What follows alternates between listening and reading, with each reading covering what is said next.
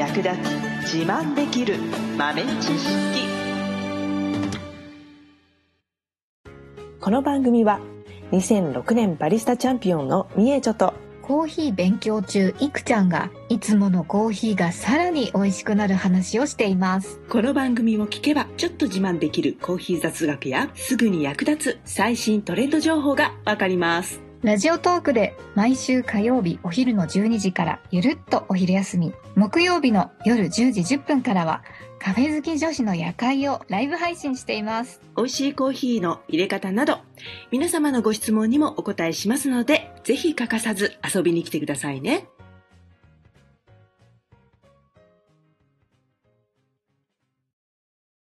一応先生。はいブヨーンって感じなんですけど。どうした？どうした？あのですね。はい。コーヒー豆屋さんに行くじゃないですか。うん。で豆をまあ買いたいんですけど。うん。まあ、迷ってるとお店の方がまあ声かけてくださって、うん。どどういうなんかお好みですか？とかうん。聞かれるんですけど、うん。その時点でもうなんかダメなんですよ。ダメ？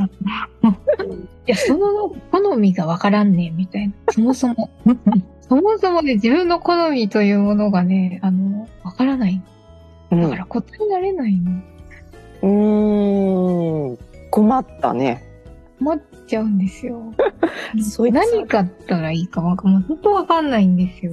そいつは困った八方塞がりな店員さんもねうーん普段どういったコーヒー飲んでるんですかとか聞いちゃうもんなうん。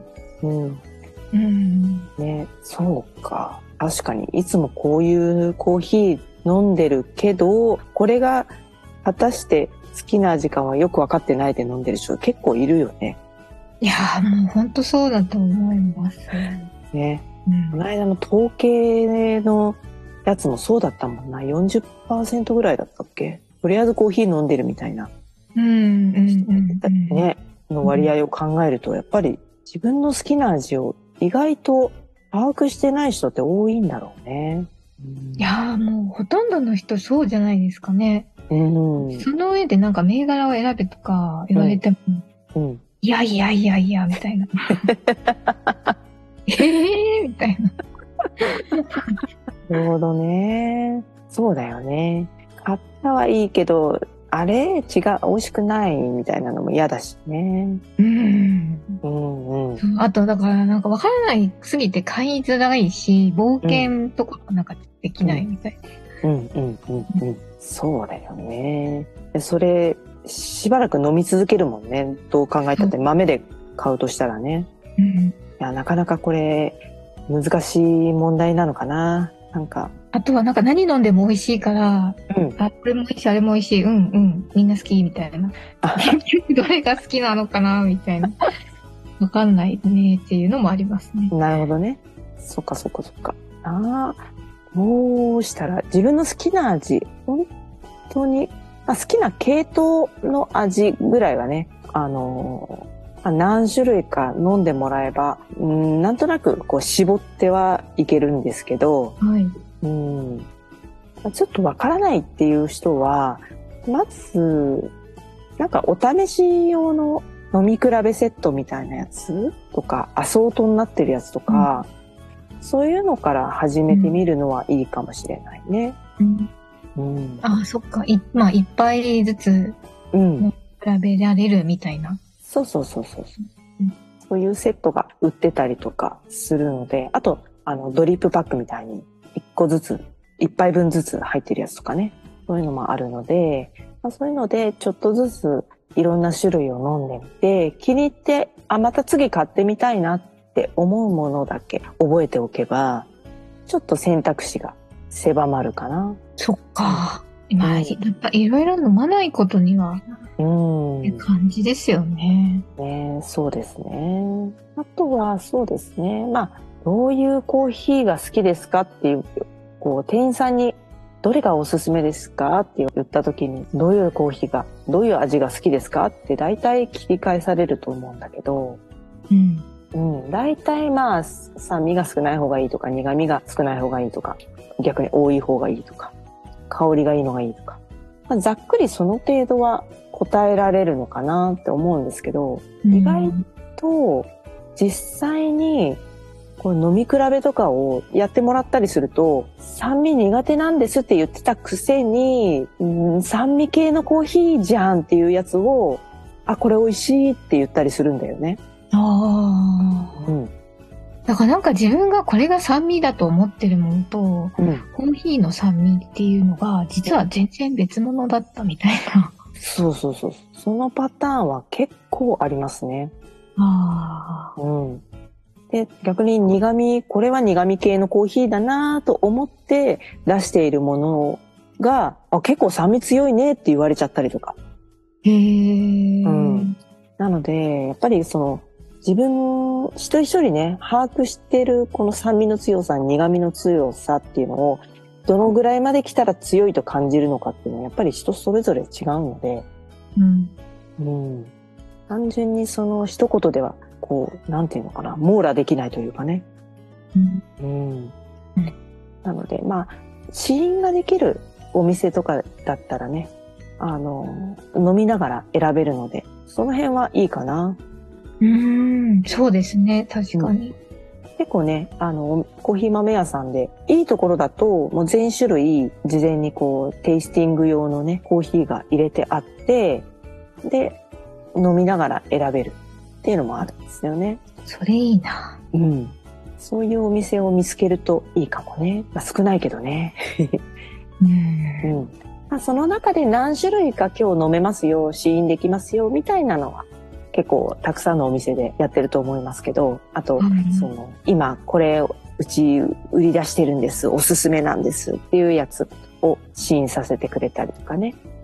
うん。そういうのはあると思いますけど、はい。うん。まあだから単純にそのおすすめされたから買ってみたでもいいし、まずはちょっとその、あ、この味は好きだとかね、この味は得意じゃないとかっていうのをある程度、まあ何種類か飲んでもらって、自分の中に引き出しを作ってもらった方が今後の豆選びで悩まなくて済むかな。うん。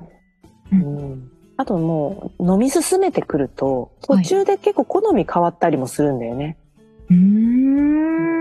なんか私も昔は深入りが好きだったんだけど、深入りが好きで、モカ系はあんまり好きじゃなかったんだけど、はい。だんだん、あのーそのフルーティーなコーヒーっていうのも、なんか、あ、悪くないかもって思い始めて、うん。で、だんだん、あこう、深入りが今度苦手になってきて、うんでもって時代が浅入りブームに突入したもんならもう浅入りばっかりになっちゃったり、うーん。そっか。そう先生でもそういう風にこうか変わるんですね、好み。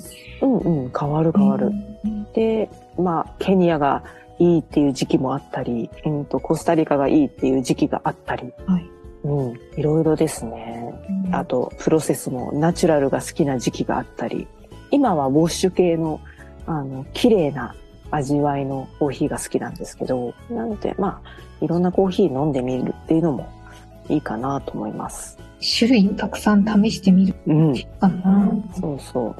いろんな種類を楽しめるっていうのもコーヒーの楽しみ方だということで、どの味が好きかどうかは飲んでから決めるみたいな。うん結局みたいなね。結局ってなっちゃうね。一番近道はやっぱり飲んで、これは好き、これは嫌いっていう風に振り分けるのが一番、まあ、初歩的だけど、間違いはないかな。そうですね。うん。なんかその、味を言語化できないんですよね。なんか、うん、うんこれはそう苦いとか、これは酸味とか、うんっていうのがわかんないんですよね。自分の中のその基準がないから。うん、うん。だからなんか、文字化されているやつに照らし合わせながら、うん。これは酸味強、酸味系というのはこういうものなのか、うんああ、浅入りというのはこういうことなのかとか、なんか、うん、そうやってこう自分の好みをうん、振り分けていくというか、ラベリングしていくみたいな。感じにしていくと、うんやっとなんか人に伝えられるようになったかな、みたいな。そうそうそうそうそうそう。うんうん。それで言うと、この間話したコーヒーメモとかね、ああいうのが役に立つんじゃない？うん、そうですね。うん。うん確かに確かに。うん。あコーヒーメモを取って、引き出しを増やして、そうすると、あ、この時のこういう味の近いやつありませんか？って言えるね。言えるようになっちゃうな。すごい。道のりが遠いですけども。目指したいです。はい。うん。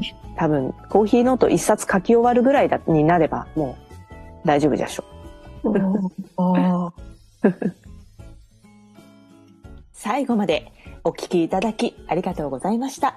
あなたのコーヒーライフに少しでもお役に立てたら嬉しいです。ご質問やツッコミは、ラジオトークで受付中。毎週火曜日お昼12時から、ゆるっとお昼休み。木曜夜10時10分から、カフェ好き女子の夜会をライブ配信しています。ぜひ遊びに来てください。ではまた次回の配信でお会いしましょう。